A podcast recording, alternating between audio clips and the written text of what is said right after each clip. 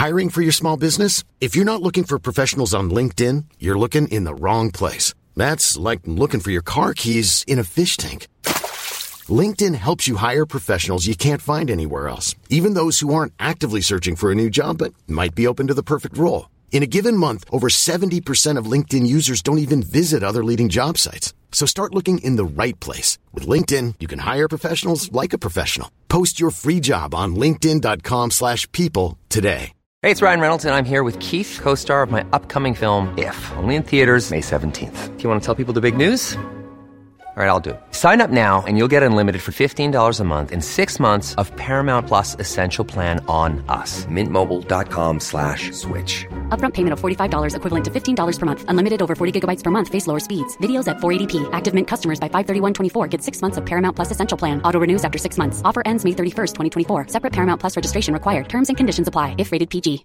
Hey, Dave. Yeah, Randy. Since we founded Bombus, we've always said our socks, underwear, and t-shirts are super soft. Any new ideas? Maybe sublimely soft. Or disgustingly cozy? Wait, what? I got it. Bombas. Absurdly comfortable essentials for yourself And for those facing homelessness. because one purchased equals one donated. Wow, did we just write an ad? Yes. Bombas. Big comfort for everyone. Go to bombas.com slash ACAST and use code ACAST for 20% off your first purchase. Jämställdhet och feminism, det var inte någonting som jag tror att jag hade hört talas om någon gång under hela min skoltid. Varför äter snubbar alltid frukost själva innan de ger barnen välling? Ursäkta att jag, jag vill inte vara bitter, men det där är lite bitter ja. ja, det var ju ett våldtäktsförsök. Det blir sexuellt verkligen. utnyttjande och man måste lära sig att sätta rätt namn på rätt saker om man ska kunna lösa problemen. Verkligen. Man måste nog fortsätta stå där bakom skynket och titta ut på och undra så här, vad, vad har jag gjort så här, några gånger till i livet, alltså, annars blir det för tråkigt. För mig blir det viktigare och viktigare, det kanske också har med metoo att göra, att vara en hygglig typ. Liksom. Man ska vara snäll.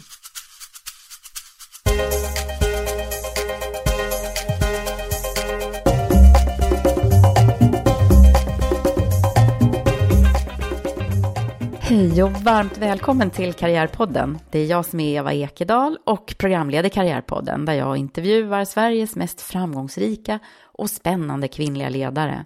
För vi behöver ju belysa fler kvinnliga förebilder.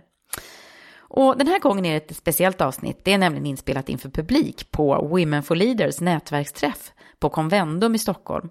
Och gäst är ingen mindre än Jenny Strömstedt. En av våra mest folkkära programledare. Och de flesta känner väl till henne rätt väl. Men om jag skulle ge mig på att summera hennes CV lite kort innan vi startar så låter det ungefär så här. Jenny är utbildad journalist från början, från JMK. Och hon har jobbat som reporter, redaktör, producent och programledare i en mängd olika program. För att bara nämna några så är det utrikesmagasinet Pangea.nu, debattprogrammet Diskus, Kalla fakta, nyheterna och Nyhetsmorgon förstås. Och hon kan summera många år på TV4 där hon faktiskt började redan i receptionen när hon gick gymnasiet. Och hon har också haft en egen talkshow, Jenny Strömstedt. Och hon har gjort eh, den populära serien Tillsammans med Strömstedt tillsammans med sin man Niklas. Och Jenny har också skrivit flera böcker och är även krönikör för Expressen. Ja, hörni, ni hör hur mycket coola saker hon har gjort. Det ska bli ett så spännande samtal. Och vi kommer förstås att prata mycket om en av Jennys hjärtefrågor som också råkar vara min, nämligen jämställdhet. Så häng med och lyssna du också. Men innan vi startar så vill jag tacka min samarbetspartner, fackförbundet Unionen som gör det möjligt att publicera och sända Karriärpodden. Men nu så, nu eh, kör vi!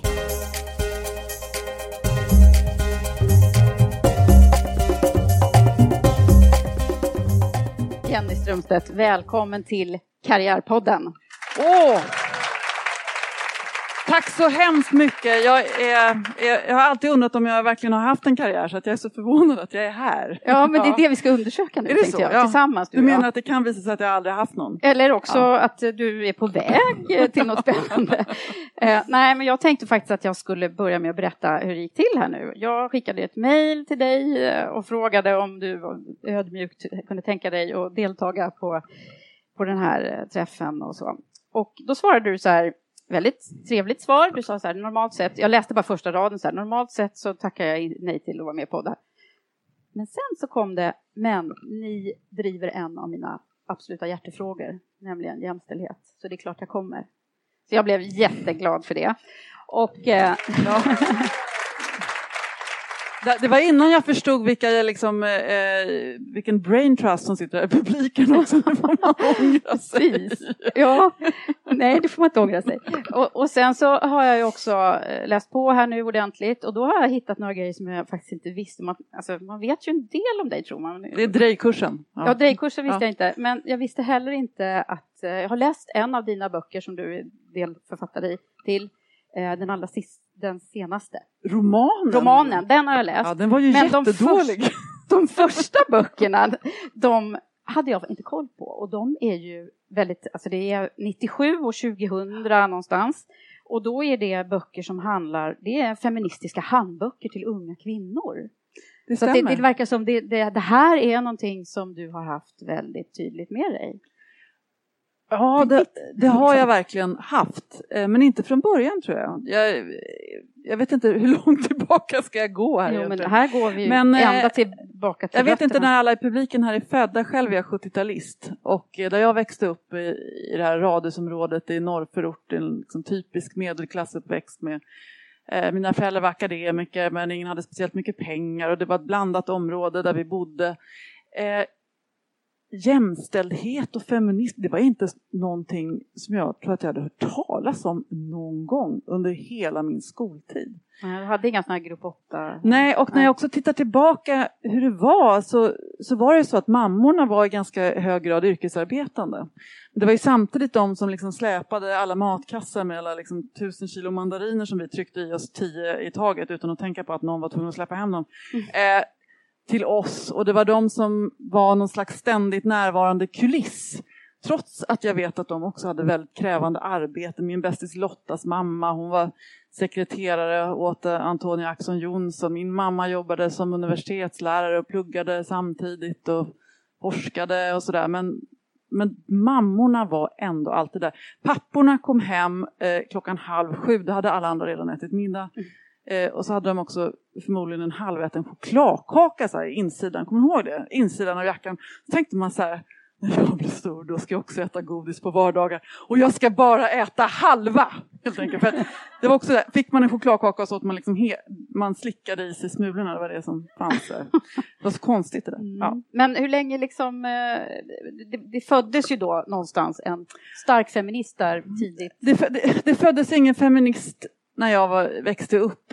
Eh, jag tror att jag såg de här strukturerna först i backspegeln faktiskt, utan det var när jag började på Journalisthögskolan. Jag, åkte till, jag fick ett stipendium och åkte med Sverige Amerikastiftelsen och pluggade i USA ett år efter skolan och eh, där började jag skriva för universitetstidningen och tror att det var mitt karriärval liksom grundlades nog där delvis. Och så kom jag hem och då skulle jag faktiskt börja på Handels först, men jag tror jag är den enda som har ringt och gråtit i antagningsnämnden och sagt jag vill inte, jag vill gå på journalisthögskolan. Så ändrade de det, så jag fick faktiskt komma in där istället. Ja. Jaha, det var så? Ja, du pappa, pappa tyckte inte att det var jättebra gjort nej. faktiskt. Han pappa, jaha, och då, vad gjorde pappa då? Nej, han, nej de tyckte, det var, de tyckte allt Men vad jobbade bra. han med? Eh, han var eh, marknadschef på Folksam at the time, det var ju, det här var ju på stenåldern. Eh, men hur som helst så började jag på Journalisthögskolan och där så förstod jag att det nog inte var så att jag skulle bli lika behandlad som alla mina manliga mm. klubbkompisar. Och att det fanns inom journalistiken var ju det första jag stötte på, att det fanns en väldigt tydlig hierarki. Jag kommer ihåg redan på uppropet, det stod någon sån här eh, lärare där med man, man tänkte alltid att de var så misslyckade journalister, de som var lärare, de som inte hade fått jobb. De som var där. Men eh, de hade i alla fall så uppkavlade flanellskjortor i något rutigt, liksom. Eh, för det hade alla som trodde att de skulle bli Jan Guillou på den tiden. Ja. Eh, och, så, och så fick alla frågan då i klassrummet då första dagen, vad ska ni bli? Liksom, och de hade varit några killar, de hade varit ute i yrkeslivet innan och de hade, det var någon militär och de hade så här, jag ska jag ska avslöja nästa Boforsskandal, jag ska göra det här. Det var så här, och, och läraren nickade och såg nöjd ut. Och sen så kom vi, var vi några sådana här duktiga flickor som kom direkt med 5 och 0 från, från gymnasiet. Och, så, och vad ska ni göra? Och, då bara, ja, vi, och så var det någon som bara, ja, jag ska bli utrikeskorrespondent. Ha! Ska du bli i princip så här, som kommer direkt ifrån gymnasiet? Ja, ja, vi får väl se hur det går. Men var det du som sa det? Eller var någon... Eh, det kan ha hänt att det var det jag kan som vara sa du. Ja. Och att det fanns en väldigt tydlig hierarki. Det var fint med, de här, med grävande journalistik, socialreportage och allt det här. Det var det, var det den kvinnliga liksom, söndagsbilagorna och allt det där. Det var, det var inte lika fint helt enkelt och det var det som Men kvinnor ägnade sig Det här med TV4, det har jag ju då hört Mm. talas om att eh, det började i receptionen. Liksom. Ja, ja eh, vi bodde granne med någon som sålde gardiner till TV4 så att och då sa han så du den behöver någon som jobbar lite extra i receptionen på nyheterna på helgerna, kan inte du, du kan väl sitta där och göra matteläxan? Så här, ja, ja, kan jag göra så ta anställningen. Eh, och, eh, och, och apropå yrkesval så blev jag väl då också såklart otroligt inspirerad, det här när jag fortfarande gick på gymnasiet. Att få komma in i den här miljön, jag förstår inte vad ballt det var på den tiden, det var, det var så tufft och coolt. Är det Eh, inte det Ja, fortfarande? TV4, men du vet man hade tagit av de yngsta, de eh, liksom mest fram, liksom, framåtsiktande talangerna från Aktuellt och Rapportredaktionen hade följt med, liksom Janne Andersson, Janne Scherman och det här gänget och Lasse Weiss till TV4. De skulle, de, det var nytt och de hade ett annat anslag och det var liksom Mm. Och där ja. satt du i Ja, repan där satt då jag alltså? Mm. Ja, ja, det var då jag, där jag liksom beställde pizza till Bengt Magnusson. Du vet, det var mitt största, finaste uppdrag varje lördag. Men var det då det liksom föddes din så här journalistiska längtan? Ja, jag och tror det. Men, det. men det grundade sig också i att jag alltid har varit jag tror att jag är en väldigt sådär generalist. Jag är otroligt samhällsintresserad eh, på ett brett plan. Jag tycker att det är jättespännande att läsa insidans råd på Dagens Nyheter idag hur man nattar spädbarn fast jag redan har gjort det där. Liksom. De är skitstora nu men ändå tycker jag, vad säger de nu för tiden? Och sen så, eh, så kommer jag jobba jättemycket med, jag har jobbat med alla valrörelser sedan liksom, Mm. början på 2000-talet och det är också superstort intresse så du följer med, alltså, ja, och, och så lite katter och ja, och så här, hur är det med, hur är det med mördarsniglarna i år? Nej men jag tycker att det är Det, spännande det helt är väldigt Ja. mycket allmänbildning som det blir, Ja, verkligen. väldigt spretigt. Och det är ju faktiskt så, det brukar jag också relatera till trots att jag inte är journalist, eh, att eh, man lär sig otroligt mycket av att bara lyssna på andra människor. Det där sa du ett Där det. sanningens ord skulle jag säga. Ja. Ja, eh, och det har jag ägnat mig mycket åt också faktiskt, Ja. genom alla intervjuer. Men du har ju naturligtvis ett helt, det där, jag vet inte om jag hade tänkt börja med det, men det här intervjuandet eh, som ju du är så extremt duktig på, och också på sådana här, på några minuter så bara nailar du eh, de här intervjuerna. Det som jag håller på med är en timme för att folk ska öppna sig och prata om det väsentliga. Hur gör du? Ja, jag tror, jag tror man, man ska veta vart man ska. Det är som att, att, att ta upp vägappen i, i telefonen. Och, eh, jag ska börja här och sen så tänkte jag att jag åker via där och sen tänkte jag landa där. Och sen lyssnar man. Och så kör man på helt enkelt. Och så håller man ett öga på klockan så här så tänker man helvete. eh, De kuppar om två minuter, vilket hände mig i lördags faktiskt. Jag gjorde en, en intervju med en fantastisk kvinna som heter Carolina Zettervall. Som har skrivit en bok som jag verkligen kan rekommendera. Den har en, en, ett väldigt sorgligt tema. Hennes man, hon hittade sin man död i sängen när deras bebis bara var åtta månader. Och det här är en, det är, bo- men det är både liksom en sorgeberättelse och en, och en, en väldigt fin kärlekshistoria. Men då, en sån typ av intervju vill man inte att någon ska bryta. Liksom. Det är typ det värsta, som kan, tårarna, det värsta som kan hända. Då har vi såna här fixtider. Och eh, Okej, vad händer då? då? då hade inte jag fattat det. Jag trodde vi hade kunde ha lite att spela på på andra sidan reklamen, men det hade vi inte. Och eh, så ställer jag en fråga och när hon ska svara ibland så är det 14 sekunder kvar. Jag tror det var de värsta 14 sekunderna Mm.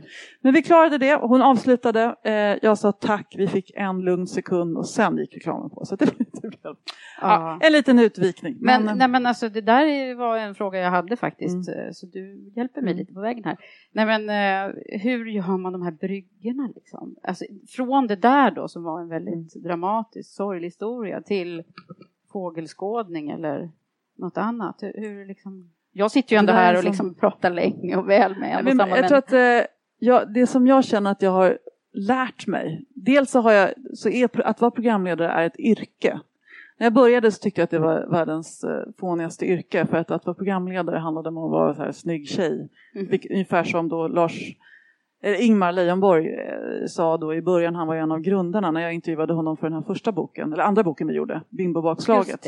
Bimbobakslaget heter en av... Och den boken handlade om bilden av kvinnan i media. Vi åkte runt och intervjuade fotografer och på modemagasin till chefer på olika mediehus och bland annat honom då. Och då sa han så här, ja men på TV4 när vi grundade idén det var ju, vi, måste, vi skulle ju ha snygga tjejer för gubbarna att titta på, ungefär som på Singapore Airlines. Ja. Det var min idé om att, program, att vara programledare. Eh, och, det, och det var väldigt respektlöst skulle jag säga, för att det är en teknik som man lär sig och det är också någon slags mänsklig utveckling. Jag tror att det handlar om att inte vara... Jag tror att jag var ganska dålig programledare i början. Därför att jag vågade inte vara människa så mycket utan att det, precis, att det handlar om det. Det att var man, mer tekniskt då liksom, eller? Ja, jag satt och väntade på att jag skulle... Jag hade kommit på någon knivig fråga som jag skulle nita någon så här, du vet. Jag var också färgad av det här, hur, hur liksom det såg ut och vad som var status och inte. Så småningom så förstår man ju att det handlar om att... Jag, kan inte vara någon annan än den jag är och vara väldigt in, påläst naturligtvis också och veta vart jag ska men också vara oerhört eh, intresserad av, av den personen som ska berätta någonting. Och det är det viktigaste. Om man är där i stunden och man snackar, mindfulness så är det väl precis, om man inte lyckas med det så, så blir det inte en lika bra intervju. Nu säger inte jag att vi alltid gör det. Vi gör tusen ganska kassa intervjuer på tusen bra liksom. Men eh, när man lyckas med det där så är man där och då blir inte de här bryggorna så Farlig man är där, ja, det, livet är att någon, man förlorar en nära anhörig. Eh, livet är eh, förskräckliga händelser i, i, i Syrien men, men det är också att vi är sjukt bekymrade över mördarsniglarna på rosorna i trädgården. Liksom. Mm. Det pågår Det är bara samtidigt. så Ja. det är. Ja. Livet.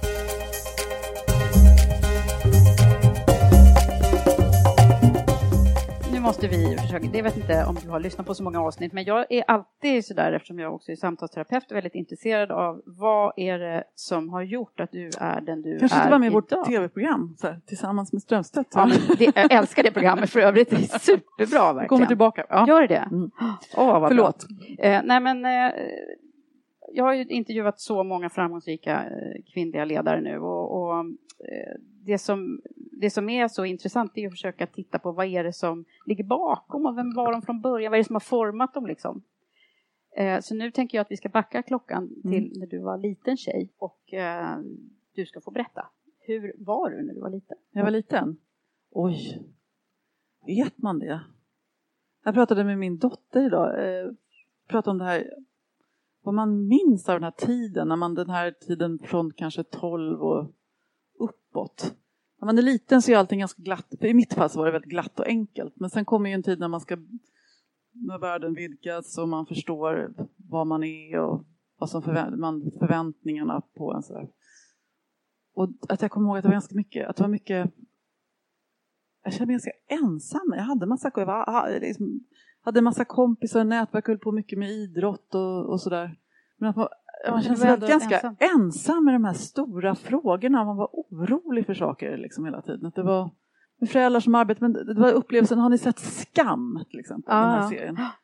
De vuxna var liksom inte där och jag tror inte att det var egentligen så att mina föräldrar inte var där. Det var bara det att upplevelsen var att jag ska bli stor och att det här måste jag göra själv.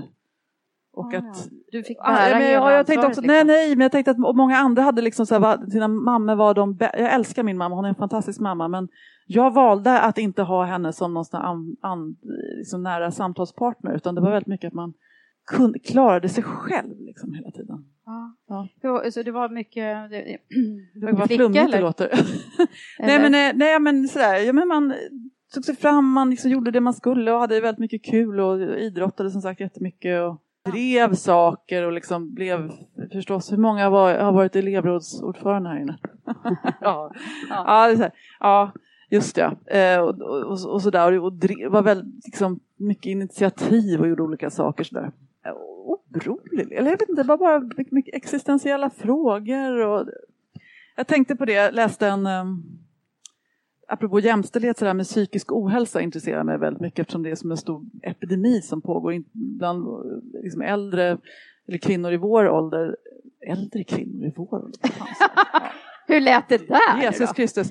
Nej, men där handlar att liksom utmattningssyndrom och liksom bli sjukskriven för det är så otroligt vanligt verkligen. Men också att ohälsan bland unga ökar. Och jag fick just i min hand en, en avhandling som var skriven på Linnéuniversitetet eh, av en, eh, en tjej där som har tittat just på med ungas ohälsa. Och då hade, man, hade hon undersökt det både eh, med enkäter men också med djupintervjuer. Och då handlade det väldigt mycket om det här eh, hierarkierna. Att det fanns en ohälsa högst upp också därför att väldigt många unga idag försöker leva upp till någon slags perfektion som tar sig uttryck med kroppen och mm.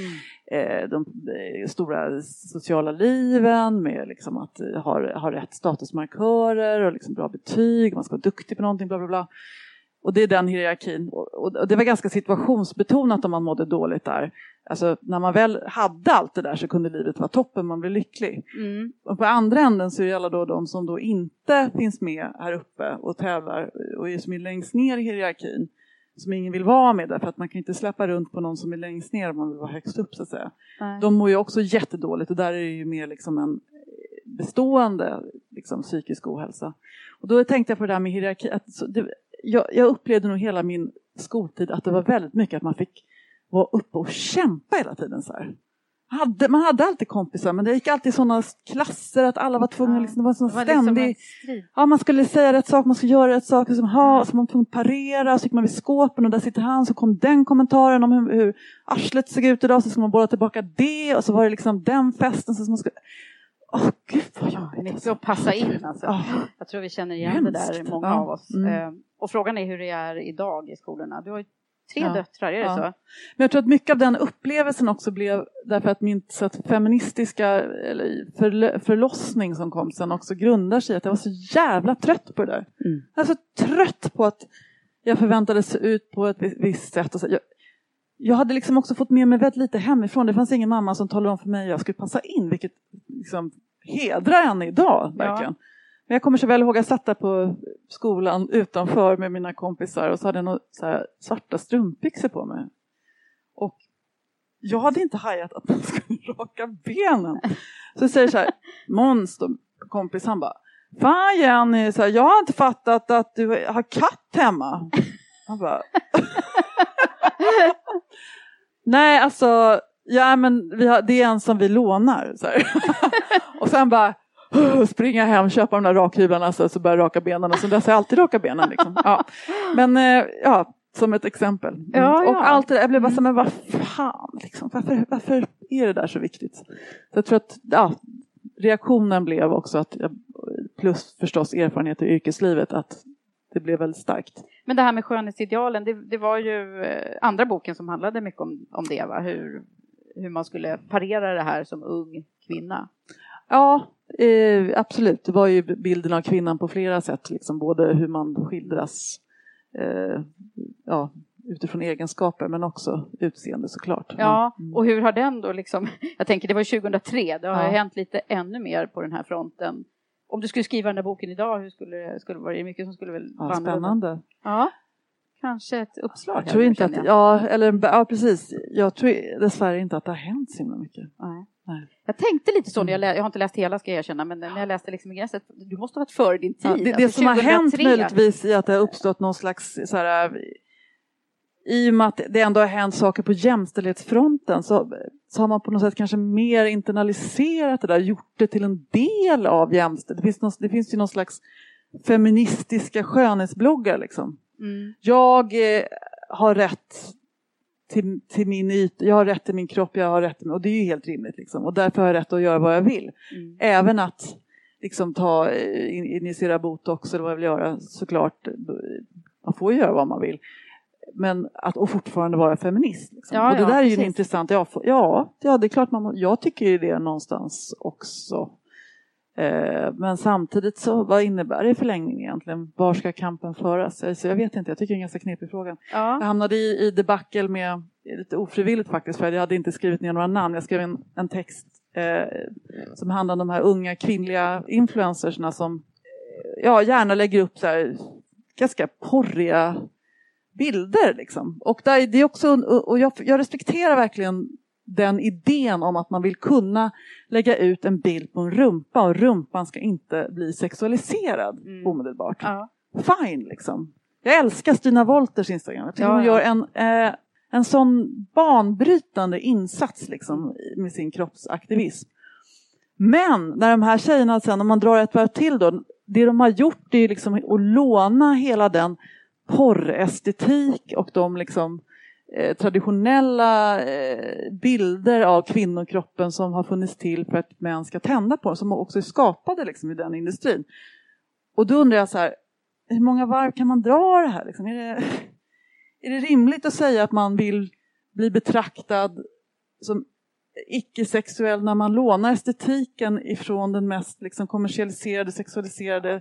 Det jag vet inte. Väldigt, ja. väldigt klurigt. Då och så skrev, då blev de jättearga på mig. Och det, det, ja. och det var en intressant diskussion. Jag, jag har inte landat den.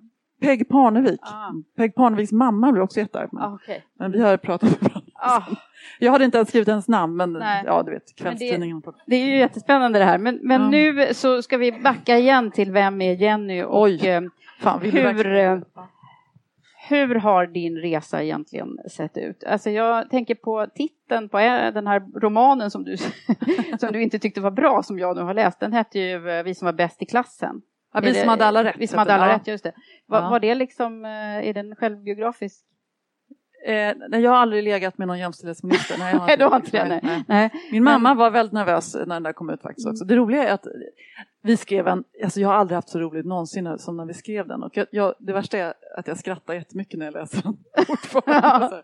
Men eh, jag, du kan ju säga att DNs recensent skrattade inte lika mycket. Fast den sålde 20 000 ex, ja, så jag, jag är lite stolt över det faktiskt också. Mm. Så att det, Eh, helt oläsbar kan det inte ha varit. Men vi hade hemskt kul när vi skrev den och det, vi, vi, vi, placerade den i en slags redaktionsmiljö där vi kunde liksom ta ut svängarna kring de här karaktärerna som finns där. Så att, ja, det är väl en nyckelroman i mångt och mycket. Men, och väldigt mycket av det som står där slog liksom på något sätt in sen. Men var du bäst i klassen? Eh, ja, och, jag och min kompis Lisa var bäst i klassen. Ja. Så det, det, var lite, jag menar titeln Titeln, ja absolut. Men det var väldigt roligt att få skriva en sån här bok. Därför där vi försökte vi skriva in karaktärer som verkligen tog ut svängarna. Till exempel den kvinnliga fotografen som alltid liksom ställer sig framför spegeln och säger Fan vad snygg jag är. Så ja, fastän att hon inte uppfyller någon slags traditionell... Ja, nej, men det var roligt att göra det. För att... mm. Jag tänker på andra saker som har... Eh, det måste bara lägga till, en roliga var att två, tre, nej tre faktiskt, för detta jämställdhetsministrar i, i det här sammanhanget kom fram och liksom undrade om det, det var jag? Ja, just det. Ja. det var ju roligt. Men ni vet vem det var? Förmodar jag. tror att det är någon slags mischmasch. mischmasch. Ja. Men du, eh, vad, vad, är det mm. som har präglat dig mest ifrån barndomen som du kan liksom se har betytt, om vi tänker på yrkeslivet framför allt då?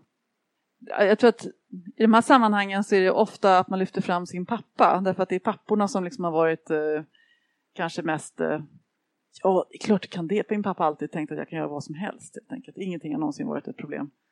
Eh, och det tror jag alltid är lite orättvist mot mammorna som på något sätt är där hela tiden och göder det här grundläggande mm. självförtroendet. Och framförallt också är förebilder. Hon har alltid jobbat och gjort det hon har liksom velat. Vad gjorde hon då? Hon var sjukgymnast men, eh, och vidareutbildade sig till, jobbade som, eh, på Karolinska institutet som lärare där och sen så, och så har hon forskat och doktorerat och så Det gjorde hon. Hon, dok, hon doktorerade när hon var 65. Oj! Ja. Sen slutade hon, så bara, nu ska jag bli pensionär. Varför då? Inte nu du ska liksom ut och... Hon gjorde en fantastisk avhandling om styrketräning och sånt, ja, som verkligen togs emot väl runt om i hela världen. Ah. Nej, nej, nej, nu skiter jag så orkar jag mer. Ja, så gjorde hon inte det. Så gjorde hon inte det. nej, det låter ganska skönt. Ja, eller hur. Men eh, så att, vadå, vad blir svaret? Vem, du, pappa båda. båda. Nej, men man föder, ja, man, om man får lyckan att födas in i ett sammanhang där man har liksom fullt förtroende för omvärlden så, så är det ju lättare mm. att våga säga ja. Och för det tror jag har varit, varit dels min lycka att jag alltid har sagt ja jag har sagt ja så mycket så att jag hållit på att jobba ihjäl mig ibland. Men jag har också sagt ja till saker som är så läskiga att jag tänker att det här, varför har jag sagt det? Jag kommer ju dö. Liksom. Det här är verkligen det värsta jag varit med om i hela mitt liv. Eh, men det, nu har jag ju sagt ja, så det är bara att göra. Liksom. Och så har jag gjort det och så har det funkat hyfsat i alla fall. Så får man pröva igen och så går man vidare. Det där tror jag är Mm. det, det mest eh, vanligt förekommande tipset som mina gäster brukar säga. Ja. Eh, Att de har ju valt att säga ja och vågat hoppa på grejer som man kanske inte hade på fötterna Ja. för och så vidare. Så samtidigt, så här, den, men jag kommer ihåg den första galan, en sån insamlingsgala jag skulle göra. Mm. Eh, Jag hade aldrig gjort något sånt där stort förut. Så jag stod liksom och tittade ut så här. Du vet, ja det är väl några tusen publiken här och jag, min manusbunt var så här tjock. Det fanns liksom inga prompters eller någonting. Man var tvungen att kunna det där. Och eh, det var hundratusen olika kameror som man skulle gå i och eh, jag kände så här, nej men alltså om man skulle ta och skita i det här. Då ser man studieklockan och bara ja, det är det och det bara räknar ner och det räknar ner och man ser studiemannen bara ja, nu eh, varsågod och och börja så här. Ja, bara, så. Och så hör man sig själv börja prata så här, lite andfådd i början kanske så lugnar man sig sen blir det rätt kul. Liksom. Nej, då var jag redo att schappa. Mm. Och sen så har ju du, är det nästan 20 år på TV4 nu? Ja, jag har jobbat mot TV. Jag har varit liksom runt, jag har inte suttit där så att jag har liksom varit, det känns som att jag måste förklara det bara för att jag har jobbat på den där kanalen så länge. Men jag har jobbat på massa olika produktionsbolag och sådär. Ja, just Mm. det. Vad har eh, varit det roligaste av alla dina programpunkter och de? Alltså jag har så roligt hela tiden. Eh, verkligen. Jätteroligt. Men det- något utav det roligaste var nog kanske den här säsongerna som vi gjorde när jag hade min talkshow Jenny Strömstedt som Mm. låg väldigt, väldigt sent på kvällen. Därför att det, var, det låg så sent på kvällen så att eh, det, vi hade också valt det. Så antingen skulle vi göra Prime och då, då lägger sig tusen personer i vad man ska göra. Eh, för att det är så dyrt och liksom, Mm. man måste, tittningen måste liksom hålla till programmet som kommer efter. Det finns massa parametrar. Men så här, 2012, ja men vi fick göra vad vi ville. Så jag sa, vad ska vi göra? Så, ja, så hade vi, ja, Stig Larsson kom ut med den här förs- förskräckliga boken där han hade, eh, som beskrev eh, verkligen sådana här metoo-artade upplevelser. Eh, Då satt han och läste den, hade jag Maja Ivarsson och vi häftade fast lappar av boken på en, en sån här, vad kallas de för? Nu tappade jag ordet. De här stackars personerna som tycker om smärta. Själv... Nej men vad heter de? Nej, inte, nej, inte en masochist. De här, ja, nej, men de här som uppträdde typ på Kiviks marknad. Och, och det gjorde ont. Fakirer! Fakirerna. Tack! Okej. Ja. Vi stod och häftade fast de här lapparna. Stig- Det var så, kon- det var så knasigt alltså. Det var så mycket knasiga saker. Vi hade en andningsman. det här är också en väldigt märklig upplevelse. Som vi tog in. Eh, han hade världsrekordet i eh, alltså att hålla andan längst. Aha. Vi låg på typ nio minuter och tio sekunder eller någonting. Så vi då släppade in en stor pool i vår lastkaj eh, som också var så här, var, var, håller bjälklaget? Ja, fast sen bara, gör det? Så här, vi var skitskaj hela tiden. Och så hade jag P.O. Enquist som gäst och massa andra personer så att vi hade programmet runt den här poolen den här mannen låg och höll andan och pratade. Det var så knasigt men det gav också, det blev väldigt spännande. Ja. Så det var kul att få göra sin egen. var Satte du liksom hela agendan? Du, Ja, vi var ju ett, också ett, här eh, eller? en, nej, men vi var ju ett liksom litet gärning Mm. som gjorde det där som hade väldigt roligt. Och sådär. Men man kan inte bara göra det, sen vill man också kanske vara lite mer i breda sammanhang som nyhetsforum. Vilket Mm. är ju fantastiskt när man verkligen får kontakt med folk över hela landet. Ja. Vad är du mest stolt över? Jag är stolt över. Mm. Gud, det finns så mycket. Ja, Jag, jag är... ehm, Jag tänker på det metoo-tider faktiskt. Att jag, att jag känner mig mest stolt över att man kan vara med och bidra till liksom att människor tycker att det är roligt att gå till jobbet. Jag tycker faktiskt, jag, jag, jag skulle inte vara kvar och jobba med det här om jag inte, all, om jag inte tyckte att det var så kul varenda morgon. Och Nej, jag- det är så. Ja. Det är det som går och det igenom. krävs ju eh, att det liksom Mm. finns en energi och att det finns en, en, en liksom stämning på arbetsplatsen. Och är det då kul också att sitta bredvid Steffo fortfarande? Ja. ja nej, Nu, nu kan du berätta sanningen här. Det är bland Nej vänner. men Steffo är ju en eh, gubbstrutt emellanåt så här, men en väldigt liksom gullig gubbstrutt och eh, sådär. I'm Sandra, and I'm just the professional your small business was looking for. But you didn't hire me because you didn't use LinkedIn jobs. LinkedIn has professionals you can't find anywhere else, including those who aren't actively looking for a new job but might be open to the perfect role, like me. In a given month, over 70% of LinkedIn users don't visit other leading job sites. So if you're not looking on LinkedIn, you'll miss out on great candidates like Sandra. Start hiring professionals like a professional. Post your free job on linkedin.com/people today. Hey, Dave. Yeah, Randy. Since we founded Bombus, we've always said our socks, underwear, and t shirts are super soft. Any new ideas? Maybe sublimely soft. Or disgustingly cozy? Wait, what? I got it. Bombus. Absurdly comfortable essentials for yourself And for those facing homelessness. because one purchased equals one donated. Wow, did we just write an ad?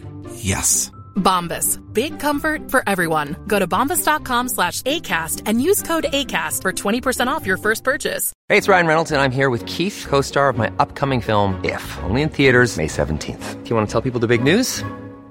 All right, I'll do. it. Sign up now and you'll get unlimited for $15 a month in six months of Paramount Plus Essential Plan on us. Mintmobile.com slash switch. Upfront payment of $45 equivalent to $15 per month. Unlimited over 40 gigabytes per month. Face lower speeds. Videos at 480p. Active Mint customers by 531.24 get six months of Paramount Plus Essential Plan. Auto renews after six months. Offer ends May 31st, 2024. Separate Paramount Plus registration required. Terms and conditions apply if rated PG. There's never been a faster or easier way to start your weight loss journey than with PlushCare.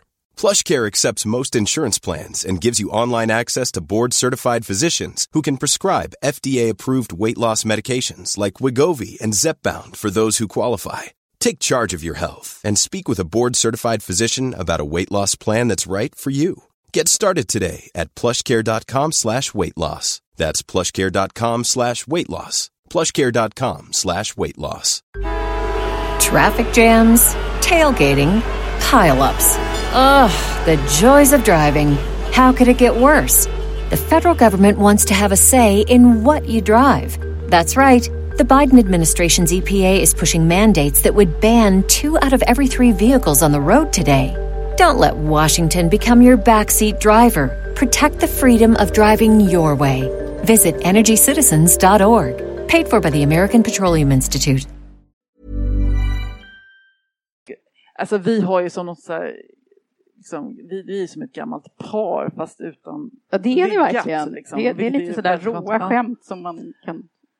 Det, nej men han kan, an, han ställer en fråga, det var precis den jag var på väg att ställa, eller eh, han andas vet precis, alltså man har ju verkligen lärt känna varandra i arbetssituationen på det där sättet så att det är otroligt tryggt och, och när det är tryggt så kan man ju också ta ut svängarna mer och eh, dessutom så är han eh, han har ju liksom de senaste åren odlat den här cigarrökande, liksom levnadsglada sidan av sig själv men han är en otroligt skarp journalist. kritan. Ja. Ja. Man kan ju, alltså, som sagt var, era fnissanfall, de, de, jag satt och tittade igenom alla klippen nu faktiskt. Hade extremt roligt. Eh, Ja. Återigen, Alltså, nej, det är det är, ju var- roligt flera gånger att titta på de där. Det är varför vi jobbar så länge ihop och gör så väldigt många timmar men om man sprider ut det, det är typ ett var tredje år eller någonting sånt där. Man måste ju, ja. Men är det så att ni, att ni fick något fnissanfall ganska nyligen igen va? Ja, det här god morgon. Ja, det var jättekonstigt. Det är alltid, vi, har, man, vi är så invanda av våra rutiner. Kvart i sju där så har vi något slags löp där vi talar om vad som ska hända. Och då brukar jag, alltså 99,9 procent av gången så säger jag God morgon alla nyvakna, hjärtligt välkomna till Nyhetsmorgon så här den eh, 17 mars eller vad det nu var. Och eh, bla bla bla. Och så ska jag precis, då skriker han bara God morgon! Och sen blev han alldeles chockad själv över att han överhuvudtaget uttalade sig så att det blev, där, det blev väldigt roligt. Ja. Ja, vad roligt. Ja, Ja, nej, men den här orkanen, den, den känner man ju att man kan inte liksom uttala det här namnet utan att tänka på er såklart. Nej, det och ostbågarna kommer. Ostbågarna, ja. ehm, Jag funderade på om jag skulle bjuda dig på ostbågarna nu och sådär men det, det blev lite för... Nej men ostbågarna var ju faktiskt väldigt, eh, det var ju en speciell, alltså om det nu kommer stå någonting på min gravsten. Det var hon som eldade upp. eh, Nej men när jag var, jag, jag, vi eldade lite ostbågar på morgonen. Eh, Det var ju verkligen bara någonting som hände, en spontant infall. Vi testade och så gjorde vi det så började brinna. Ja, så går vi hem, vi skrattar lite åt det där, eller ganska mycket. Så går vi hem, jag sover middag som jag brukar göra, går upp och sen så här framåt kvällen så har jag en sån här eh, ett sms från en kompis som bor i New York. Hon bara, Jenny, jag står i en grekisk frukthandel i Brooklyn och tittar på när du eldar ostbågar i tv. Så här, vad fan har du gjort? Ja, ni som inte har sett det Ja. klippet. Alltså, Nej, men det visades över hela världen. Hela det var med i japansk tv också.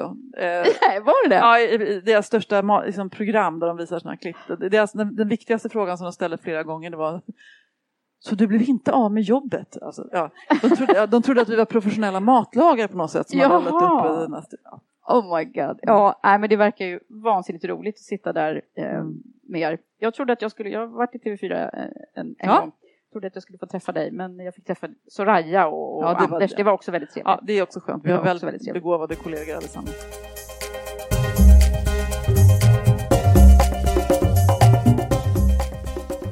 Men du, om man nu skulle titta på, karriären har ju oftast eh, olika sidor. Eh, det finns ju några stunder när man har önskat att man fick dra något gammalt över sig också, när det inte har gått så bra. Vad har du haft för sådana här dalar i din karriär? Eller det behöver inte vara stunder, det kan ha varit när det inte har känts bra helt enkelt. Ja, men i och med att jag har, jag tror det var någon period när jag funderade över, jag tror alla som är länge på en arbetsplats också känner sig, är det här, är det här verkligen bra? Ska jag verkligen vara kvar här eller inte? Eh, och så kom barnen och, eh, och man var borta och så kände jag kanske också själv att det var, jag, det var innan jag, jag hoppade mest in lite grann som, jag, var, jag tror inte jag var programledare men jag kände att jag ändå ville liksom pröva det lite mer. Um, jag hade någon slags så här obruten tro på mig själv att jag skulle göra det där väldigt bra tror jag faktiskt. Eh, men det var ingen annan som tyckte. Eh, eller i alla fall ingen som kom med något förslag. Eh, och, och var där- barnen små här? eller? Ja, barnen var, ja, det var precis in, innan de, ja, det var ju den vevan när de var små allihopa. Jag jobbade mycket som redaktör, jag var med producent och med och startade Nyhetsmorgon Söndag som, som såg lite annorlunda ut på, det, på den tiden. Men, eh, ja, men då insåg jag att ja, men det, jag kan inte bara sitta här på mitt och vänta på att det ska bli kul. Så då gick jag in till chefen och sa så här att ja, kan det, det, jag kan väl pröva som programledare.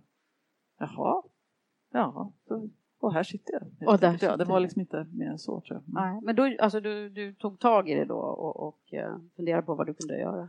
Ja, men innan dess hade jag liksom flyttat ut på landet i Skåne och börjat på läkarlinjen i Malmö. Så det fanns väldigt eh, Många olika, olika planer, som planer. vi testade. Och sådär. Ah, Ja. okej. Ja. Ja, men tre barn som sagt var. Mm. Är det, hur långt emellan är det dem? Det är väldigt kort. Kort emellan. ja. Ja. Eh, jag har eh, tvillingar som kom till med IVF. De var hett efterlängtade. De Mm. eh, föddes och sen så två år och tio månader senare så var jag gravid igen. Så här, bara utan att Mm. vi, hade, vi skulle ju inte kunna bli med barn. Så, här, så det var ju... Nej, då blev det en sån Ja, det var en väldigt glad överraskning Mm. och så. Jag var, eh, ja, lite tätt kanske. Lite tätt på När man given stod där. med Ja. tre barn under tre år, liksom några månader där. Men eh, det gick. Mm. Och det där skilde är mig ju för en sig. intressant Ja. period i, i, i karriären också när man, när man verkligen, eh, ja, när allting ska hända på en gång på något sätt. Man ska både ha... Ja, varför är det så? Ja, varför kan vi, kan man vi prata om det en gång för alla? Kan vi bara lugna, kan man, varför kunde jag inte lugna ner mig lite? Mm. Jag, jag kunde inte lugna ner mig. Och sen hade jag också en omgivning, en, faktiskt hon är en av mina bästa kompisar nu men hon var vid den tiden chef på TV4 och när jag står där med liksom två tre och ett halvt-åringar i trotsåldern och en så här, sju månaders då ringer hon mig, eller hon kommer hem till mig. Hörde du, så tittar hon liksom lite föraktfullt, det står någon sån här kak, kakburk, man var tvungen att äta hela tiden för att kunna hålla sig vaken också, liksom. Socker så här, ja. Men här kan du inte sitta och äta kakor. Du börjar på måndag, vi ska starta ett nytt program på söndagarna. Jag bara, Jaha, så här, jag var ju sjukt trött men det var ju ändå så här, ja då får jag väl göra det. Så att då gick jag in och började jobba med den här bebisen på magen. Och så. Varför gjorde jag det för? Jag har typ, jag tror Ja. att jag tog ut liksom två månaders föräldraledighet med den ungen. Det var ju så Ah. dumt så att det inte var klokt. du, Ja. du tycker det nu idag? ja, det var så Mm. dumt. Mm. Det är på något sätt som att vi är extra mycket prestationsinriktade under den här tiden. Ja, man, om man skulle, kunde åka tillbaka och påminna sig själv att om man då slutade tjuvröka så skulle jag sen bli 100 år och jobba väldigt lång tid. Här, Mm. ja. Vi, vi eh, livepoddade, Sanna och jag, på Uppsala universitet för några veckor sedan. Eller det var faktiskt på internationella kvinnodagen som vi var Mm. där. Och då fick vi frågor från publiken. Det får vi inte idag, men då fick vi det. Eh, vi har inte kommit några här ännu. Eh. Men då fick vi frågor från publiken som då var studenter allihopa. Och, och då var det så, så att jag nästan ville gråta en, en skvätt. För några av de här frågorna var så här, hur ska jag göra eh, för att inte hamna i underläge när jag ska vara hemma med barnen? Och, så där. så att de hade redan börjat liksom planera för att det där skulle bli en jobbig period. Eh, Men det är ju det. Mm. Och det är ju lite sorgligt. Vi fick en fråga till vår relationsakut här om morgonen som handlade precis om det där. Att det var, Mm. hon, jag tänker mycket på det här och min kille tycker att det är, verkar helt onödigt att tänka på. ja.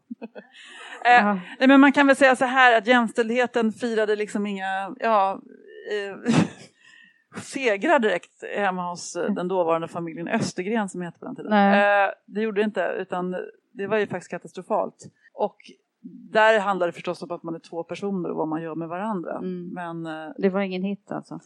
Nej, och att det var en stor chock att det skulle bli på det sättet. Liksom. Och eh, vilka förväntningar jag hade. Men jag tänkte också på det jag läste. Jag vet inte, det fanns en, en eh, journalist och författare som heter Eva Moberg som skrev en text som heter Kvinnans villkorliga frigivning. På 70-talet publicerades den och blev, fick ett enormt genomslag. Och jag läste om den bara häromdagen. Och, eh, den, stämde, den, den är ju väldigt relevant fortfarande. Den handlar om precis samma saker.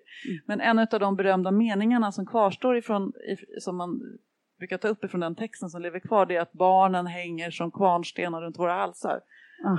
Och där kan jag säga att jag fortfarande befinner mig väldigt mycket därför att barnen är, jag älskar att vara mamma, jag tycker att det här är så roligt. Jag är, det är om jag är, sko, är skolad in i den rollen eller om det är biologiskt, det, det kan man välja vad man vill. Men för mig så är det väldigt viktigt. Mm. Det betyder att i alla maktkamper med mitt ex, eller det kan ju fortfarande liksom pågå, eller maktkamper, men alla liksom tjafs och vem ska göra vad och hur och när ska jag få tid för mitt och bla bla bla.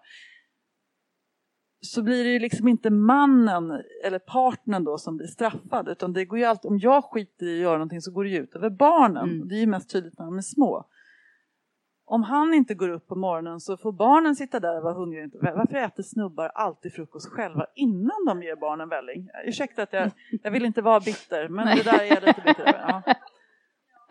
Ja, eh, och, och de där sakerna. Så då, då var det bara, och, och i något läge så bara bestämde jag mig för att ja, då får det väl vara så. Jag, jag får väl göra de här sakerna för att jag tycker att det känns rätt. Och jag var, var inte tillräckligt stark och orkade inte ta den kampen med min partner då. Nej. Jag tror att det är, det är inte så att det är många, många unga kvinnor som, eller jag, Mm. inklusive mig själv, att innan, eh, innan man vet hur det blir Mm. så är man så här, jag tänker inte eh, ge med mig, han ska vara hemma lika mycket och det är, så här, det är så självklart då att det ska vara så jämställt.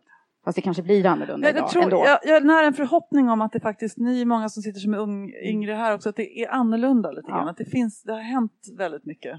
Det händer ju så mycket hela tiden på Ja, och att jämställdhetsfronten. det är fantastiskt. Jag tycker att jag ser de här unga papporna och mammorna liksom. Sen, sen är ju liksom småbarnsåren ett krigstillstånd och man får liksom bara ingenting man säger eh, mellan klockan åtta på kvällen och sex på morgonen gills. Nej. ja, men så är det ju verkligen. Ja. Du, eh, eh, det här med jämställdhet och metoo vi, vi måste prata lite mer Mm. om det för jag vet att det är en... Eh, hur tyckte du det var när det liksom bröt loss? Jag tyckte det var helt fantastiskt. Eh, jag tycker också att just eh, när det kommer till eh, sexuellt våld och våld mot kvinnor, att det är en, av de arenor där det har hänt ingenting på så många år. Mm. Det är fortfarande lika många kvinnor som slås ihjäl liksom, om året. Och eh, när man tittar på just eh, sexualiserat våld så, så är det också, där ser vi liksom nu hur anmälningarna ökar men det kan också vara benägenheten att anmäla efter metoo Mm. inte minst som, som påverkar. Och att uppklarningstalen är fortsatt så låga, mörkertalen är så stora. Och tittar man i ett globalt perspektiv, jag är ju Unicef-ambassadör också, har rest Ja. mycket, eh, träffat kvinnor i olika länder. Så är ju det här liksom en sån effektivt vapen att hålla tillbaka kvinnor. Mm. Så för mig så var det som ett stort äntligen på ett liksom strukturellt plan om man tittar på det politiskt. Men sen också för mig personligen så tyckte jag att det var Ja. väldigt omvälvande och hur man ändå... Berätta vad var det som hände Ja, med men dig om vi går tillbaka till händelser som man själv har varit med om. Mm. Eh, som jag liksom inte har för, förmått tänka på som övergrepp. Eller någon, en, eh, en fest som, jag har ju vetat om det här att det egentligen är det. Så här, men jag har inte ens orkat tänka på det där. Liksom. Det, när jag var, gick på gymnasiet och det var en sån här studentskiva och jag satt bredvid någon kille. Ja, han bjöd på massa vin, vi drack massa vin. Och, du vet, man blir lite förtjust och sådär. Och sen vaknade jag, sen så tuppade jag upp morgonen av och vaknade av att han hade burit upp mig på en vind, dragit av mig brallorna och är på väg och ska försöka penetrera. Mm. Eh, och i det läget så kommer någon upp och jag börjar kräkas och så, och så han drar på mig brallorna och bär ner mig på ett ganska så här, snällt sätt och jag har tappat en jag har tappat en stövel eller en sko eller vad jag har på mig och jag har bara en sko och han försöker leta efter den skon och så sen när, dagen efter, jag, jag känner en enorm skam på så många, dels att någon Mm. har, inte, alltså det är ju jag som känner skam. Mm. Därför att någon har sett det, därför att jag drack, alltså alla de här klassiska. Mm. Och därför att han ändå var snäll han var ändå snäll och letade efter den här skon. Liksom. Bar ner mig där och la mig där i gräset så jag kunde typ kräkas utomhus. Ja. Och, och Var det här ett är ju minne inget- det som kom inget, upp inget nu, stort liksom? trauma. Nej men jag Ja. har ju haft med mig det hela Ja. tiden. Men inte kanske fullt ut vågat liksom tänkt på det för vad det var. Nej. Ja, det var ju ett våldtäktsförsök. Mm, sexuellt utnyttjande. Och ja, man måste lära sig att sätta rätt namn på rätt saker om man ska kunna lösa Mm. problemen. Verkligen. Eh, och det där tycker jag jag upplevde med många av mina vänner att man liksom, ja men det där, liksom, var, det, det var, var det okej verkligen? Mm. Varför, varför har jag skämts för? Man liksom börjar lägga skammen där den hör hemma istället. Ja, verkligen. Eh, och det, det var stort. Mm. Och det var häftigt att se också att det gick igenom olika generationer. Det ringde folk till redaktionen, så här, tanter som ville berätta saker. Jag fick, man fick, jag fick mejl och Mm. Och ni Och sen- i media var ju väldigt uppmärksammade här också. Absolut, och på min kollegor egen som- arbetsplats också Mm. som att, att det liksom blev en, en, en upprensning. Mm. Eh, och där man också stod nära liksom flera av de personer som var inblandade. Så, här. så att det, det var... Och där handlar det också, om man nu... Alltså sexuella trakasserier, våldtäkter, det är brott. Det finns lag, man kan lagföra dem och så vidare. Och man ska polisanmäla och sådär. Men det blev ju också ringa på vatten som jag tycker kanske fick ännu större påverkan som handlar om en stjärnkultur. Mm. Som kanske för oss alla, eh, om man har inte, stjärnor kan ju komma i alla olika former, det kan ju vara någon chef eller vad som helst. Hela den här liksom manerskrattningen som ju också handlar om kvinnor och mäns roller på arbetsplatsen. Där jag tycker att så många, jag- ser fortfarande också, även fast jag tycker att det har blivit väldigt mycket bättre efter metoo, hur vissa män får bete sig. Det är liksom inte brottsligt på något brottsligt sätt eller inte, men så kommer alltid någon kvinna och slätar över, han menade inte så, och, ja, du vet, men vi, ta, kan inte du bara hämta en kaffe så blir han på gott humör. så. Och sen, ja, vi, ja, men du, ja, han sa ju det där med, jag tror inte han kommer fixa det själv, du, men du, du, kan inte du ringa de där två samtalen och så här, men skriver du klart det där PM? Alltså Mm. den här apparaten runt omkring som ju har varit mycket mer kvinnodominerad kring en manlig chef eller liksom stjärna. Men upplever du att det är, att det är lättare den att säga ifrån? Jag tycker den, ja, absolut. Mm. Jag tycker den diskussionen har aktualiserats och liksom blivit mer... Jag hamnade i en situation eh, också eh, på eh, en produktion med en manlig kollega och så skulle vi göra ett kamerarep och så säger han så här att ja, det är något trassel, vi har skrivit manus och delat upp och så och, han har förvisso kanske mer sakkunskap i det här liksom, men jag har gjort den här typen av grejer tusen gånger. Och är också väldigt påläst. Och så tänkte jag, men vi, kan inte, du, vi måste ändra manus för att det, det är lite olika saker vi ska säga. Ja, jag visste, men funkar inte det här som är då? Nej, alltså vi kom ju överens om att eh, eh, jag skulle stå för innehållet och du skulle vara värdinnan. Och det här är mitt under så brinnande Ah. metoo. Och då kunde jag ju känna att hela... Liksom, Och han han skojar alla- inte alltså? Nej, han, och han förstod inte därför att han tillhör en generation som aldrig kommer förstå. Eh, och jag tänker inte när man har... Nej, men, och jag, någonstans kan jag också känna en viss ömhet över så, nej men det, är- det är fan kört alltså. Det är liksom, ja, och det finns ingen, och det, kan, det finns nog inte ens någon illvilja. Det finns bara en väldigt liksom eh, cementerat sätt att tänka på.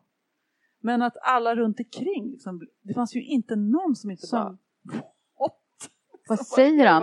Men var det någon som liksom gjorde Jo, något? och vi läste upp det där och allting blev bra liksom. Men det var bara, eh, ja. Det hände Ni- grejer. Ja, det hände grejer och man accepterar inte en viss typ av beteende längre. Det kommer vi inte göra framöver. Nej. Det, det, här om eh, veckan så var det ju också två kvinnor som eh, satt i studion hos er. Eh, eller jag tänkte det var två kvinnliga programledare. Ja. Det har inte hänt så himla många gånger. Nej. Eh, jag och Carina Berg fick göra det en gång eh, och då var de väldigt noga med att det här var verkligen bara en engångsföreteelse. Nej, men där, eh, jag vet inte hur mycket tid vi har på oss här, men jag, jag tror ju i och för sig, jag tyckte inte det var så märkvärdigt. Jag tyckte det var bara, eh, alltså det är, Så saken är den i medievärlden så är det en sån kvinna. Jag tittar när jag gör mina lörd, mitt lördagsprogram senast, tittar jag mig om. Alla var kvinnor. Supersmarta, brighta kvinnor. Jag blir istället orolig för att männen inte kommer klara av det här. Ja. nej, men, och, nej men det är ju helt sant. Ja. Jag intervjuade ja. Marcus Heilig som är professor i neuropsykiatri tror jag. Ja, titeln får ni kolla upp. Linköpings universitet. Han har precis skrivit en bok där han har gått igenom all forskning kring mäns och kvinnors hjärnor. Och då blir man ju så här, uh, mm. ska vi hålla på med skillnader här nu? Bara, oh, män kan inte diska och så här, kvinnor kan bara ta hand om barn. Nej, utan eh, det är, det är inte kanske så man ska använda den här kunskapen. Nej. Men det handlar om hur liksom olika synapser går i hjärnan horisontellt och vertikalt och att kvinnor har Kvinnors hjärnor är mer anpassade efter liksom den typ av liv som vi lever nu och män är inte det. Nej. Och jag har varit väldigt skeptisk men det, nu var det liksom svart på vitt där och, och männen är ju på väg att bli frånsprungna det blir inte heller bra. Så att, eh, ja, nej, nej, det, det. det, är den här balansen som vi strävar mm. efter. Men jag tänker på det du, den krönikan som du skrev då efter när, när Tilde och andra ja. Jenny hade varit i, i rutan samtidigt och det blev liksom kritik ifrån både män och kvinnor. Ja, eh. jag kan väl jag, jag kan förstå det. Jag kan tycka att det är helt, alltså jag tycker inte det är så kontroversiellt. Jag tycker, har vi inte en man och en kvinna som kan jobba just den dagen, ja ta in de som kan jobba. Jag ja. tycker inte det är så märkvärdigt. Nej. Ibland kan jag fundera på, eh, och, jag är, och då vet ni att jag är feminist och jämställdhetskämpe. Men vad händer? Och man har ju ofta skrivit böcker om, ni kanske har läst den här Gerd Brante, heter hon, norska författarinnan, den här Egalia Stötter. Ja, ja. Som är en galen den. bok av en, mm. då, den här eh, mm. kvinnovärlden, men när de har PHs, ja, punghållare istället för, ja. ja. ja. det är väldigt roligt. Och papiljotter i skägg. Ja, ja, den är underbar. Men om man då skulle ha en mansvärld då, eller bara två, tänker Leif GW Persson och Adam Alsing i soffan och de ska prata. Ja men exakt, ja du hör det. Sitta ganska nära varandra så här och så, ska de pra och så måste de intervjua någon kvinna som har PMS-problem för att det är det vi pratar om idag. Vad gör det för jämställdheten? Att man då, och eh, tittarna kräver ju att man tar det här på fullaste allvar också och då måste man liksom visa ta fram en annan sida av sig själv och ibland undrar jag om inte det är mer eh, effektivt då, då än tvärtom.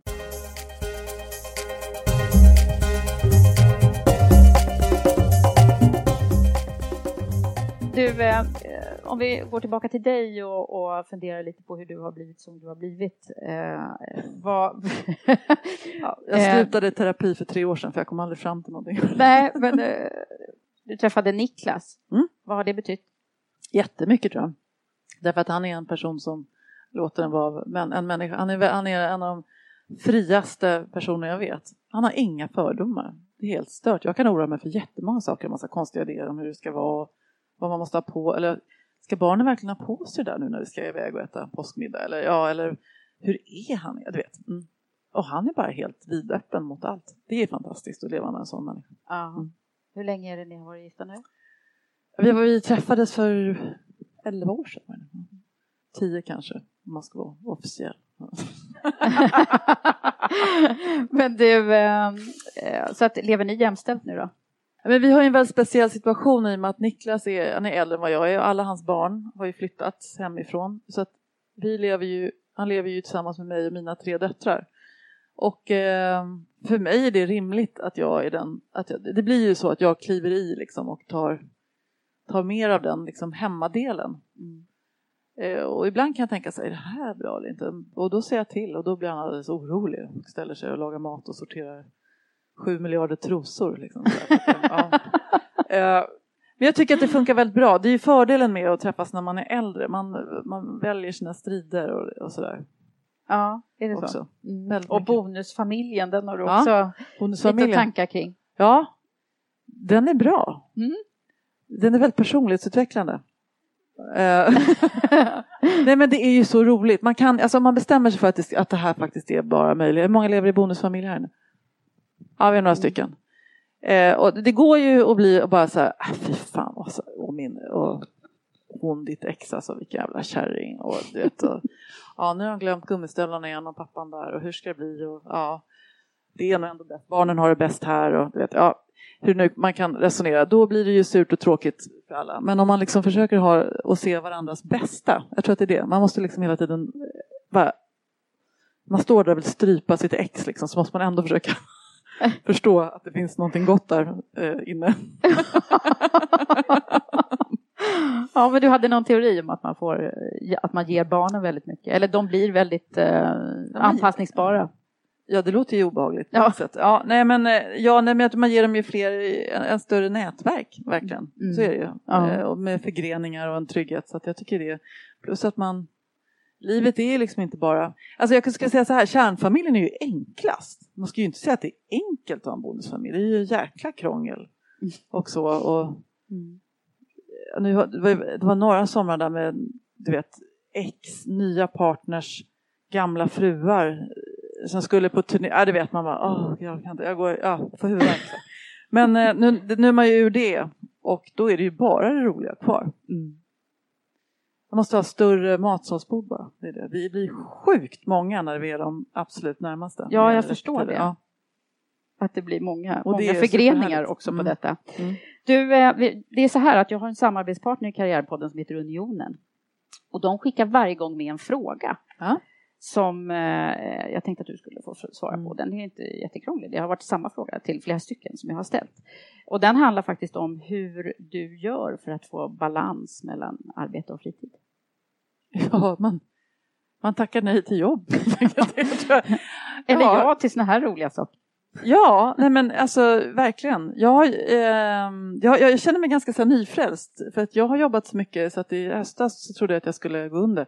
Nu kommer jag men nu har jag kommit fram till att jag kan ha sådana perioder. Liksom. Um, och, och då har jag det. Nu, kommer, nu har jag sex veckor framför mig som jag undrar hur, hur det ska gå ihop. Men, men eh, nu har andra sidan haft det ganska lugnt nu. Mm. Och fördelen med det är att då tror folk att jag har så satans mycket att göra så att det, alla bara, du jobbar verkligen jättehårt och så kan man liksom hinna träna och så kan man göra massa andra saker. Så jobbar i intervaller helt enkelt? Eller? Ja, intervalljobb, men det är ganska ja. nytt för jag, jag har mm. jobbat så fruktansvärt mycket och eh, det har jag ingen lust med längre. Nej, det har blivit någon. Nej, och så har jag tackat nej till tråkiga saker. Eh, allt som ger mig ångest, det går bara bort. Vilket är lite riskfyllt. Jag tror att jag måste akta mig nu, apropå det där du sa, med att säga ja till sånt som man vill ändå, man måste nog fortsätta stå där bakom skynket och titta ut på och undra så här, vad, är, vad har jag gjort här, några gånger till i livet, alltså, annars blir det för tråkigt. Ja. Vad är det som, eh, som ligger framför dig nu då, liksom, om man tänker på karriär och vad, vad, vill, vad är det du inte har gjort som du skulle vilja göra? Ja, nu har jag, just nu har jag faktiskt bara fokus på valet eftersom jag kommer göra väldigt, ja. väldigt mycket där. Eh, och, och så en ny säsong av Strömstedt så har jag en förläggare som står och skriker så här, var är manuset? Och så, ja, det är lite, ja, jag har lite att göra helt enkelt. Ja. Lite pyssel helt mm. enkelt. Ja. Men eh, vad är det då som vi skulle försöka ringa in lite grann eh, grejer som du skulle ha velat veta lite tidigare i livet? För så brukar jag, alltså det är rätt bra om man försöker försätta sig där i 20-årsåldern igen och fundera på mm. vad hade du behövt att någon sa till dig då? Det är väl att andas lite mer tror jag, inte att behöva göra allting på en gång faktiskt. Och sen att sen, jag har ju någon slags eh, naiv tro på, för det är antagligen bara därför att jag har det empiriska exemplet mig själv, att om man ändå om man är tillräckligt passionerad och jobbar på liksom, och har, ser till att ha roligt hela tiden eh, och är en kul människa att jobba med, då löser det sig karriär. Jag vet hade, inte, måste man behövt göra karriär? Alltså, höra det ja. då alltså när du var 20? Ja, alltså jag är ju, alltså det är så intressant att jag är här för jag är världens sämsta nätverkare. Mm. Jag är jättedålig. jättebra jag, ähm, Ja, men jag har en känsla av att det här är en annan sorts nätverk. Jag, är nämligen, jag har starka aversioner mot människor som man träffar. Eh, människor som bjuder mig på middag därför att jag är bra att ha i sitt nätverk. Jag står inte ut med det. Eller människor som, vet, hej! Och så, så liksom ser de någon annan där, ja men vi hörs. Alltså, nej, det finns inte. Jag, jag jobbar med lojal, liksom, långtgå, långa lojalit, liksom, lojala förhållanden. Lojalitet är jätteviktigt för mig. Mm.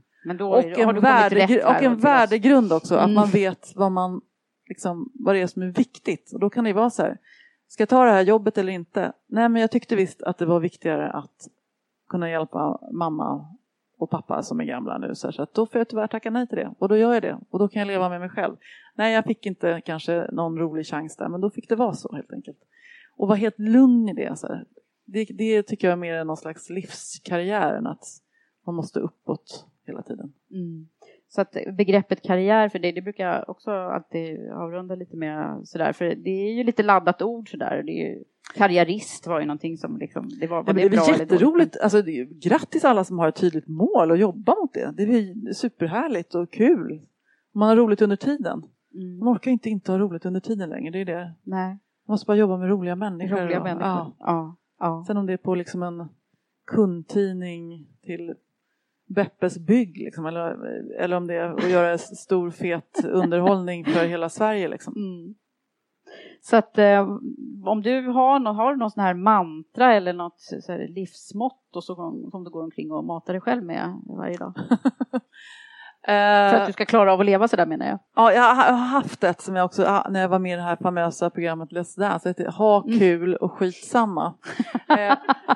Men, men sen bara, men det, då var det någon som sa, men Jenny är det verkligen så genomtänkt? Bara, Nej det är det faktiskt inte, för det, om man då kör över folk eller är taskig mot någon och sådär fast man har kul, liksom, fast man råkar inte se, det var någon man råkade trampa på, det är inte så bra. Så att nej, det funkar inte riktigt. Men parat med någon slags värdegrund, att man vet vad som är viktigt, så ja. Och att det, man får inte hålla på och älta när det går dåligt, det går ju, man gör ju bort sig liksom och det händer grejer så här, ja men ja det var väl tråkigt och så, så här, ja, gå vidare. ja, men du, Så länge ingen dog liksom, så är det väl ändå Nej. inte så himla stor fara. Så är det Mm. inte så farligt. Du, eh, jag hörde också att du eh, pratade så fint om, det var kanske i någon annan podd faktiskt som jag lyssnade som du hade varit med i. eh, Vilken research du har gjort. Ja, Ja, ja. Imponerande. Jag har lyssnat mycket på dig här på senaste. Eh, nej men, eh, och då sa du något väldigt klokt tyckte jag om att du hade träffat en, din granne i hissen som du, en äldre man som du liksom helt plötsligt kom på att du inte visste så mycket om och så hade du börjat fråga honom massa frågor. Mm. Det där tyckte jag var så fint. Har du lust att berätta lite mer om vad du tänkte kring det där? Eller vad du, vad du tänker kring det? Nej men det, ja vad tänkte, vad tänkte jag egentligen? Jag hade ett antal, att det var, ja, vi, jag bor granne med ett gammalt par, de håller nog på att ramla av pinnar som helst är på ett sorgligt sätt. Jättefina är de. Men nej men det, det är väl, det anknyter kanske till, liksom, och det har ju att göra med att man blir äldre, att det, man, man gör någon slags man inser att det är inte änd, det är ändligt där och vad är det som är viktigt? Ja, för mig blir det viktigare och viktigare, det kanske också har med metoo att göra, att vara en hygglig typ. Liksom. Man ska vara snäll. Eh, ja, och det är viktigt. Och, då är, och, och livet innehåller så väldigt mycket och man kan göra karriär, man kan göra fantastiska resor och sen har man alla de här människorna väldigt nära som har historier och utbyten som man kan ha utbyte med som också är jättespännande. Liksom. Mm. Då får man ta tillvara det. Det här låter ju som någon slags Fröken Sverige-tävling men det är väl åldra, med åldrandet så får man, får man lov att säga sådana saker tror jag. Ja, men det, det handlar ju väldigt mycket om att Ja. liksom möta människor eh, på Jag riktigt. jag mycket liksom. jag var, men var mycket vassare och mer stressad och orolig och kände konkurrens med sig när jag var yngre. Och det önskar jag att jag nog, för att knyta an till din Ja. inledande fråga där, att man hade kunnat säga men skit i det liksom. Mm. Så, och kör, gör din grej. Ha ro, var snäll och ha, och ha roligt. Liksom. Ja. Ja, det ordnas ändå. Ja. Tack snälla Jenny för Mm. att du har varit här. Tack för att jag fick komma, tack för att ni stod ut, höll jag säga. Bra jobbat!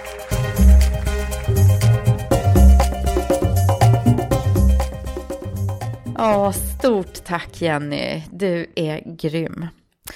Och stort tack till dig som har lyssnat och till den fantastiska publiken som var på plats. Det var så härligt att ni var med oss den här kvällen. Och jag vill också passa på att berätta att nu har vi öppnat ansökan och antagningarna har påbörjats till Women for Leaders Premium Leadership Program som börjar till hösten. Och du kan läsa mer på womenforleaders.com. Och till sist men inte minst så vill jag rikta ett tack till min samarbetspartner Unionen som är ett fackförbund för privatanställda tjänstemän. Och du kan läsa mer på unionenopinion.se eller följ Unionen Sverige i sociala medier. Ha det nu så bra så hörs vi snart igen. Hej så länge!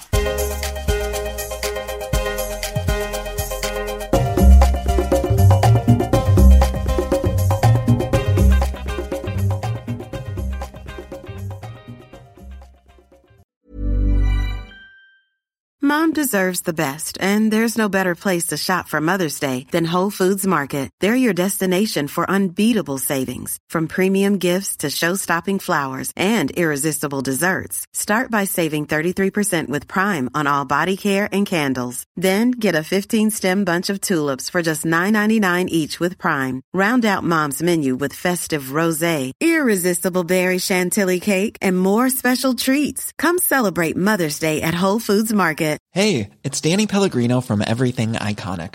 Ready to upgrade your style game without blowing your budget? Check out Quince. They've got all the good stuff shirts and polos, activewear, and fine leather goods, all at 50 to 80% less than other high end brands. And the best part? They're all about safe, ethical, and responsible manufacturing. Get that luxury vibe without the luxury price tag. Hit up quince.com slash upgrade for free shipping and 365 day returns on your next order. That's quince.com slash upgrade. Traffic jams, tailgating, pileups. Ugh, the joys of driving. How could it get worse? The federal government wants to have a say in what you drive. That's right. The Biden administration's EPA is pushing mandates that would ban two out of every three vehicles on the road today. Don't let Washington become your backseat driver. Protect the freedom of driving your way. Visit EnergyCitizens.org. Paid for by the American Petroleum Institute.